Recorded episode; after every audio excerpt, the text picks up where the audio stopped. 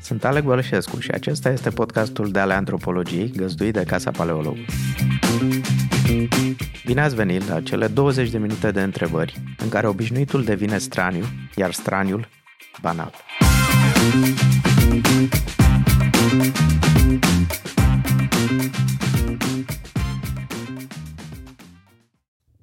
Bună ziua și bine v-am găsit! Astăzi, la Dale Antropologiei, îl avem alături de noi pe Răzvan Țupa, jurnalist și poet, sau cum râdeam când ne-am revăzut după câțiva ani, poet, nu, jurnalism poetic? Faci jurnalism poetic sau poezie jurnalistică? A, nu, poezie jurnalistică nu fac. Jurnalism poetic mai degrabă, că am învățat greu asta. Bine te-am găsit, Alex. e... A trecut uh, mult timp de când fac jurnalism, știi? Și nu am mers. Uh, inițial mi s-a părut uh, întotdeauna în zona ficțiunii, când ne predau la școală jurnalismul lui Eminescu, sau îl pomeneau și citeam, mi se părea, dar nu se poate scrie așa ceva în ziar în ziua de azi.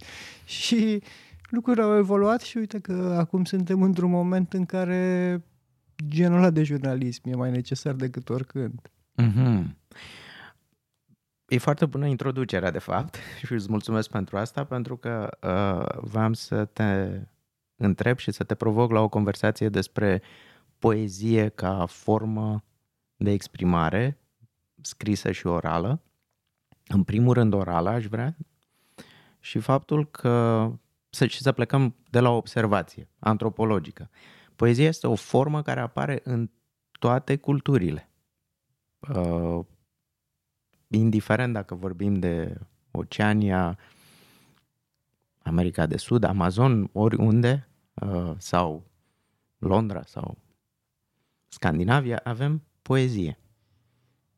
Da. De ce? Uh, cel puțin în cele pe care le cunoaștem și pe cele pe care nu le cunoaștem bănuim care, exi- care ar fi existat uh, sau care exista. Uh, pentru că eu, din punctul meu de vedere, putem să luăm o mulțime de referințe așa în istoria teoriei legate de literatură, de poezie, dar în realitate conceptul de poezie e destul de târziu Înainte era, și a fost, el doar a, a preluat lucruri care funcționau în diferite civilizații sub diferite forme. Mm-hmm. Și le se schimbă mereu. Noi cu ăsta am uh, crescut în vestul Europei și pe urmă le-am am stat și am reușit să descoperim că în alte părți se întâmplă altfel sau s-a întâmplat altfel. Uh, da, uh, acum câteva luni am descoperit o antologie de haiku Penguin, publicată cred că prin 2019, în care antologatorul, un profesor de japoneză, cred că american dacă nu mă înșel, um, Adam K. Adam L. Kern îl cheamă, uite în 2018 că mi-am notat, um, pleda pentru faptul că noi avem o înțelegere complet greșită a haiku-ului atunci când ținem cont de ideea cu numărul silabe de silabe. Și simetria. că e doar, o, doar un aspect care ține de haiku și că lucrul cel mai important care ne scapă complet din vedere pentru că imaginea noastră despre haiku a fost creată în a doua parte a secolului XIX, uh, Uh, în plin romantism. Începutul secolului 20. A, sfârșit de romantism. Da, da, da, da, da, da. În momentul în care se formula identitatea occidentală, practic, a Japoniei, uh-huh. treptat, uh, era, pierdut, era pierdut din vedere însuși faptul că an, antologiile, uh, atunci când erau publicate, haicurile erau publicate în lanțuri tematice uh, erau preluate și refăcute și cu mai mulți autori care erau intercalați în același, cu aceeași temă, schimbare de temă, teme date uh, și uh, experiența asta nu aveam foarte mult în imagine. Și el atunci când începe și preia niște antologii din asta dinaintea secolului XIX, descoperi că se întâlneau în moduri foarte neașteptate de la poezia cea mai uh, uh, decoltată la uh, notația cea mai delicată pe care ți-o poți imagina, pe care noi o asociam înainte. Dar noi ne gândeam doar că pur și simplu haiku-ul a, haiku a evoluat de la Basho și uh, toate lucrurile pe care le știm noi simple cu uh, broasca și așa mai departe, la uh, ironia aia lui uh, Kobayashi cu uh, meditez și mă simt ca Buddha și omor, tot omor țânțari, uh, dar ele de fapt erau împreună, uh-huh. era un flux în care deci... erau consumate și cu care oamenii se confruntau și care le-au uh, conturat aș, identitatea. Aș arunca, da, aș arunca o ipoteză aici și anume aceea uh, a traducerii, să zic, antropologice a, a haiku-ului din creație colectivă în atribuție individuală de stil autor, cum cum a început să fie... Da, este foarte mult vorba despre ceea ce faci cu ele. Îți dai seama că și a felul în care noi vorbim acum, dacă luăm doar uh, câteva cuvinte de la fiecare, mm, o să fie greu să știi ce să faci cu ele și atunci poți să poți să zici că e poezie. Dar înainte de poezie a fost versificația, nu? Uh, ritmul, ce e poezia? Depinde pentru cine, știi? Exact. Întreabă-mă ce e poezia și o să te întreb pentru cine. Da. și fiecare, uh, în fiecare civilizație există diferite momente, evident, care pot să fie identificate și așa mai departe și e un teritoriu în care poți să ai în continuu surprize. Cu cât știi mai bine, cu atât poți să fii surprins mai ușor și să te bucuri de surprizele pe care le ai studiind poezia. Uh, mult timp am fost uh, obsedat de rolul ăsta pe care putea să-l aibă poezia în uh, uh, antichitate, de exemplu, pornind de la chestia asta că Ion Barbu avea un cult pentru Pindar. Și eu e o perspectivă asupra poeziei pe care noi cu astăzi cu greu ne putem imagina cineva care dedica poeme campionilor sportivi. Uh-huh.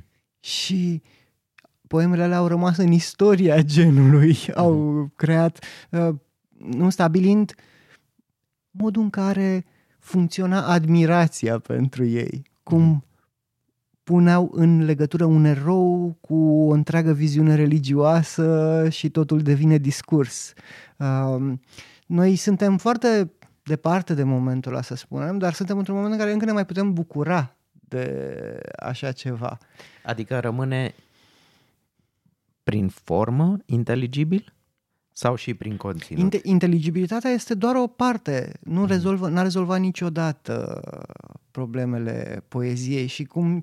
Și, dar a, de, a rămas un domeniu foarte, foarte permeabil la ceea ce nu este acceptat de, de, de establishment, să spunem. Aha. Pentru că dacă ne gândim, uh, poezia a urmat... E cumva cel mai ieftin domeniu, dacă vrei, pentru că e domeniul în care nu ai nevoie de cine știe ce materiale. Sigur că spui, wow, dar stai că eu nu pot să scriu poezie până când nu citesc tot. Dar, de fapt, e, e mult mai, mai, mai uh, uh, discutabil lucrul ăsta, pentru că Uite, există o teorie legată de creativitate.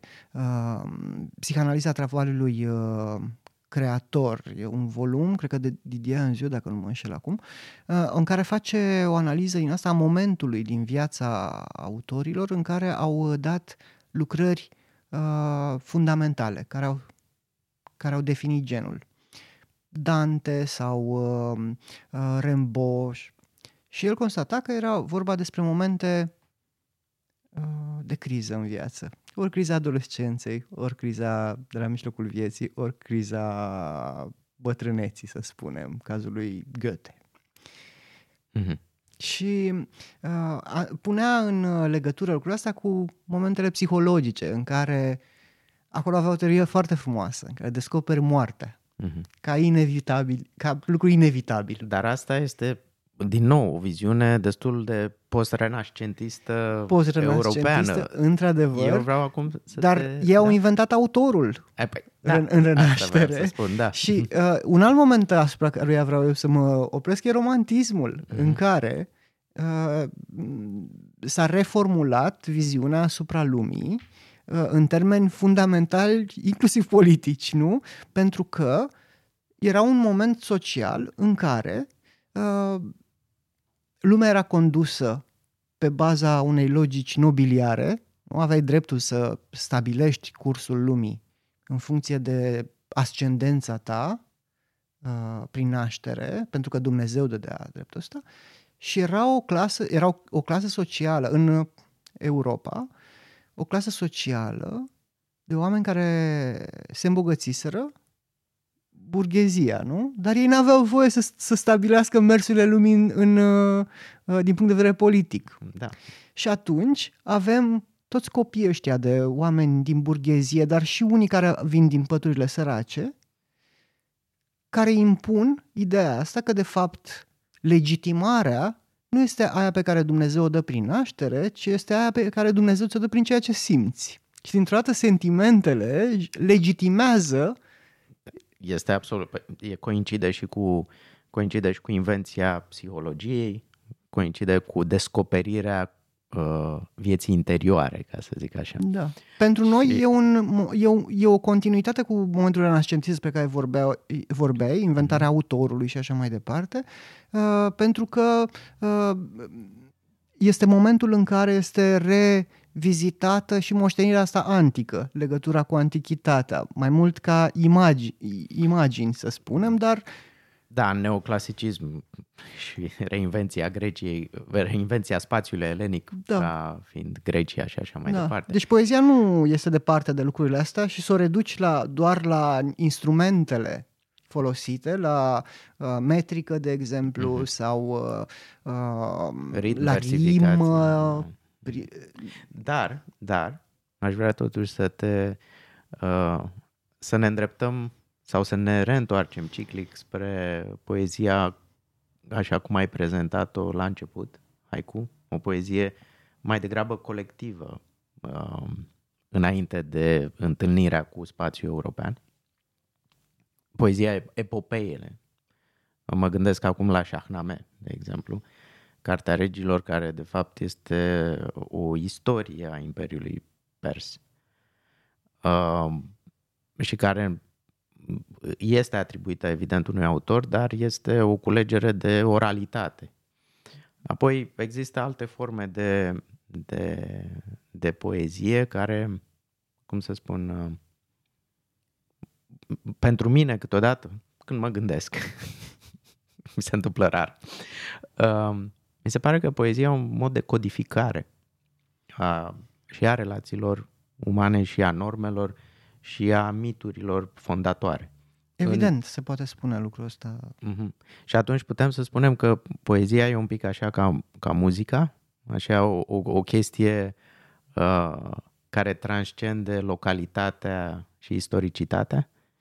E o paralelă bună, dar uh, cred că până la un punct, pentru că e o paralelă bună atâta timp cât ne gândim la modul în care formele poetice, dacă vrei, au circulat dintr-o civilizație în alta, dacă ne la sonet, de exemplu, și cum uh, sonetul italian este stabilit într-un moment, apoi în, uh, uh, în Anglia el este adaptat și schimbată structura lui în funcție de nevoile lingvistice, ca să nu mai spunem de Franța, unde lungimea versului uh, este schimbată pentru toate terminațiile alea neaccentuate din franceză.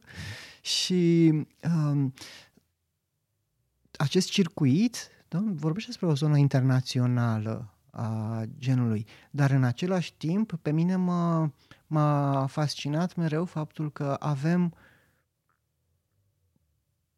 aproape niciun poet uh, major care să fi făcut, să fi formulat, să fi reformulat genul în sine, să fi dat ceva esențial care să nu fi scris în limba lui maternă. Mai ales că avem atâția poeți care nu scriu în limba lor uh, maternă. Mm-hmm. Și avem cazuri, de exemplu, de poeți mari care n-au, n-au scris doar în limba lor maternă. De exemplu, Rilke. Are și poezii franceze. Dar nu au modificat uh, uh, esen, în mod esențial uh, poezia franceză. Din potrivă, cel scris în germană au influențat-o mai degrabă. Uh-huh. Uh, mă gândesc acum, uite, cazul lui uh, Țelan, da? un poet esențial pentru a doua jumătate a secolului 20, uh, născut în uh, uh, Basarabia, vorbea rusă, română, dar limba lui uh, a rămas germană. Și a fost limba în care a crescut, Um, el a scris în română. niște poeme care sunt complet diferite de ce scrie el în germană. Undeva, din punct de vedere al imaginarului, poți să găsești niște, niște corespondențe, dar sunt poeme în proză. Uh-huh. El care în german era atât de muzical și așa mai departe, poemele lui române sunt cu niște imagini din astea mitologice, dacă vrei, uh, foarte greu să le integrezi și în literatura română și în afară, uh, dar în același timp nu au influențat uh, poezia românească în mod esențial. Și există în perspectiva asta dis- disociată, pe de o parte avem o disciplină, poezia, care evident func- circulă și influențează dintr-o civilizație în alta și pe de o parte avem răstrângerea asta la un, un, o zonă foarte uh, limitată, națională, dacă vrei. Sau de acoperire lingvistică. De acoperire lingvistică. Uite, în România, de exemplu, acum trăim un moment foarte interesant din punctul de vedere, uh, pentru că nu e, suntem tot mai interesați de felul în care poezia este, uh, se manifestă la nivel public, de performance, de uh, prezentări de poezie, să spunem, dezbatere. Dar la nivelul performanceului, de exemplu, în România, cele mai interesante lucruri sunt în limba maghiară. Cel mai, uh, cel mai bine constituite ca mișcare uh, uh, evenimente din uh, România sunt la Cluj uh, și sunt cu poeți de limbă maghiară. Adică uh, acum... Dar care fac o, o, o poezie relevantă mai mult spațiului român decât Ungariei? În amândouă zonele, aș mhm. spune, pentru că pentru Ungaria ei sunt foarte diferiți de ce se întâmplă acolo. De multe uh-huh. ori sunt văzuți ca niște poeți mai importanți decât poeții din uh, Ungaria. Uh-huh. Sunt cazuri. Uh, în România nu-i cunoaștem aproape deloc la nivel public, uh-huh. la nivel uh, și la nivel, eu care sunt interesat de poezie, găsesc destul de greu traduceri foarte bune. A apărut uh, o antologie din poeții mai tineri Uh, maghiari din România și acum două săptămâni, pentru că au început să fie organizate și la Cluj și în română um, evenimente de performance, uh, la București, la Swords, în Club Control, uh, a fost invitat Andre Ferenc, care este unul dintre poeții care au definit cumva um, performance-ul de poezie în maghiară din România. Uh-huh. Și el a ținut să facă pentru prima dată un spectacol, o jumătate de oră, uh, doar în limba română. Și a fost incredibil de interesant. El, fiind obișnuit cu uh, prezentarea așa, era un pic emoționat și stresat și era un om, pentru că era conștient că în momentul ăla își face el spectacolul a fost mult mai autentic decât ce reușim să pregătim noi în română, obișnuiți, asta e că ei de fapt știu asta, Uh, cei din sală, nu mai trebuie să le explic eu. El a reușit să, a, cum trebuie să explic asta, are legătură, cu ce are legătură, cu felul în care am fost noi în ultimii 20 de ani în România, asta are legătură cu uh, faptul că uh, avem la Cluj festivalul ăsta de muzică și o reacție și el explica fiecare și pe mai era interesant cu cine a tradus, cum a tradus.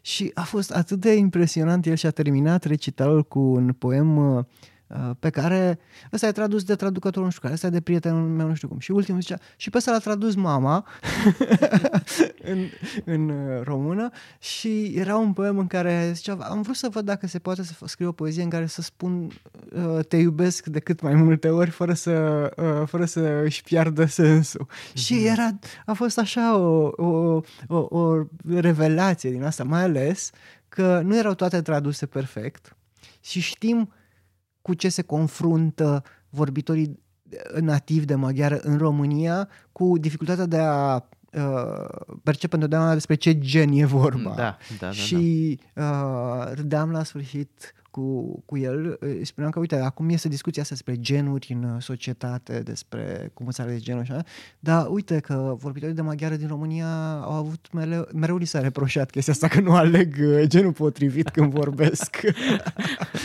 Minunat, mulțumesc mult pentru... Asta este o poveste uh, căreia eu îi pot da un sens etnografic, antropologic, pentru că, în primul rând, relevă importanța, legătura intimă sau legătura poeziei cu intimitatea limbii. Da? Uh, etnografia în sine și etnologia este o știință care a început uh, cu observațiile lui Herder despre legătura între logica internă și limbă. Da? Înainte oamenii erau judecați din exterior și dacă nu vorbeau una din limbile europene, înseamnă că uh, erau cumva fie barbari, fie uh, jude- proști. și uh, Herder a spus nu există un singur tip de raționalitate, raționalitatea este incorporată în limbă. Și merge spre ce spuneai tu mm-hmm. înainte, și anume că poeții cumva păstrează acea legătură intimă cu limba și cu poate senzorialul, poate un fel de percepție pe care o pot sau o vor exprima doar în, în, în intimitatea limbii originale și re a lor, da? Evit să-i spun maternă, că nu știm, cum spuneai mai înainte. Uh, ceea ce nu e cazul la ficțiune, nu? Există uh, scriitori, de fapt, primul îmi vine în minte Joseph Conrad, uh, mai că lui în limbă maternă era poloneza și a da. creat în engleză ceva ce a Sau schimbat. Nabokov. Sau nou. Nabokov. Da, sau în proză nu James se Joyce. întâmplă. James Joyce. Era irlandez, n-a scris în irlandeză, deși limba lui era irlandeză. Da, da. Limba. Da, în proză, într-adevăr, avem uh, exemple majore de schimbări ale direcției din partea unor autori care nu aveau ca limbă nata- uh, maternă limba în care au scris. În poezie, însă, nu se întâmplă lucrul ăsta și e Da, cumva o de studiat. Asta mă duce, e de studiat și mă duce un pic la ce am discutat înainte, faptul că, într-un fel, nu trebuie neapărat să fie un poem, o epopee mitică, uh, pentru a păstra, ca să spun așa, și a transmite uh, logica internă a limbii. Uh, dincolo de logica formală, logica internă în sensul uh, de percepție a lumii. Vorbești de logică emoțională și de logică rațională, de orice tip de logică. Deci percepția imediată a lumii tradusă uh, uh, minții și tradusă apoi lumii înapoi prin limbaj. Este și o vorba de context cumva, pentru că îmi spunea la un moment dat un prieten că a, așa a lovit de un entuziasm, uh, de un moment de entuziasm, că, băi, da, da, oamenii care scriu poezii nu pot să fie oameni răi. Și eu îi spuneam, nu e chiar așa, gândește-te la un singur dictator care să nu fi scris poezie. Adică uh, Saddam Hussein a scris poeme până când a fost uh, spânzurat. Uh, Stalin era un tânăr poet promițător în, uh, în Georgia. Uh, cumva uh, se întâmplă foarte mult și la nivelul uh, la care vorbim despre un text și spunem, dar dacă l-ar, l-ar fi scris altcineva și ne dăm seama că ar fi însemnat cu totul altceva. A, nu, că n-avea cum o maimuță să nimerească un sonă de Shakespeare uh, pe mașina de scris, poate în la întâmplare. Mm, Dar o mașină Poate- de scris automat. da, da, Dar dacă îi dai inteligența destul artificială. timp, evident că uh, pe baza permutărilor așa, la un moment dat s-ar putea întâmpla lucrul ăsta, dar nu ar însemna același lucru. Asta este complet uh, uh, derutant uh, pentru poezie, pentru că și dacă ar scrie și până la urmă poemul ăla, n-ar însemna același lucru. Uh, și uh, nu e vorba doar de uh, nu de lucrurile la Borges cu autorul care începe să scrie Don Quixote și Mhm. la sfârșit trebuie să semneze Cervantes, că altfel nu mai înseamnă același lucru. Uh, Este vorba și despre modurile în care uh, poezia include am- ambiguitatea asta, că același text poate să nu însemne nimic și să însemne tot. Mhm. Cred că este o notă pe care putem să încheiem, pentru că ce am vorbit acum poate să însemne nimic sau poate să însemne tot. Înainte însă aș vrea să te rog dacă ai două titluri de cărți pe care le-ai recomanda ascultătorilor și care Da, eu m-am gândit, m-am gândit că e important, uh, dacă tot am vorbit despre poezie, să mă gândesc la două titluri de poezie. Și unul este apărut în română acum. Pentru prima dată avem o carte întreagă de poezii, de poeme traduse în română de Pier Paolo Pasolini, au apărut la Tragus Arte um, în 2022 uh, și este important pentru că noi ne confruntăm cu o problemă lingvistică, dacă vrei, un poet care este în același timp catolic și uh, și, și, și um, comunist de stânga. Uh, noi avem o. Poezia lui te face să te confrunți cu faptul că în România, față de limbajul de stânga, avem uh, mari rețineri, uh, cel puțin noi care suntem din generațiile astea care au prins cât de cât și din uh, timpul comunismului și o afirmație pe care o face într-un poem uh, Pasolini, în română tradusă, ți se pare complet compromisă despre, uh, despre clase sau despre muncitori. Uh-huh. Și demersul ăsta de traducere este cu atât mai greu, pentru că trebuie să încerci să redai și prospețimea expresiei respective, dar și capacitatea ei de a corespunde unei realități, pentru că noi am fost, ne-am confruntat cu uh, o realitate a limbajului uh, um, jucată în România și de-aia nu mai înseamnă mare lucru limbajul ăla ideologic uh, pentru un public de poezie din România. Da, asta e o carte pe care aș recomanda-o și uh, a venit acum la un uh, la un eveniment pe care l-am avut uh, cineva care m-a întrebat ce carte mi recomanda și te, nu te cunosc. Și da, uite, dacă sunt cineva care sunt la început în poezie. Și mă gândeam, o să-i recomand ceva ce mie mi-a schimbat complet, mai ales că e o apariție tot de anul trecut, cred, cu toate că au mai existat, dar asta de anul trecut e mai uh, completă, e și bilingvă. Uh, T.S. Eliot, uh, Țara Pustie, a apărut la Humanitas uh, și uh, îți dă ocazia să te confrunți cu un tip de poezie uh, modernist, e adevărat, dar uh, pe care încă nu l-am... Uh, Uh, procesat complet, acel tip de poezie în care este vorba și despre codificarea despre care vorbeai înainte, dar în același timp și despre încercarea de a uh, elibera expresia uh, de rigorile metrului, să spunem, pentru că Eliot avea obsesia asta să scape de hexametrul elizabetan cumva și în același timp obținea lucruri pe care nu mulți poeți nu în cameră intră și ies femei, vorbim despre Michelangelo, care era in the room, women come and go, speaking of Michelangelo. Mulțumesc foarte mult și te mai așteptăm. Plăcere. Mulțumesc mult pentru ce faceți. Asta e tot pentru astăzi. Mulțumesc Casei Paleologu pentru găzduire și echipei de aici pentru producție. Ne găsiți ca de obicei pe paleologu.com.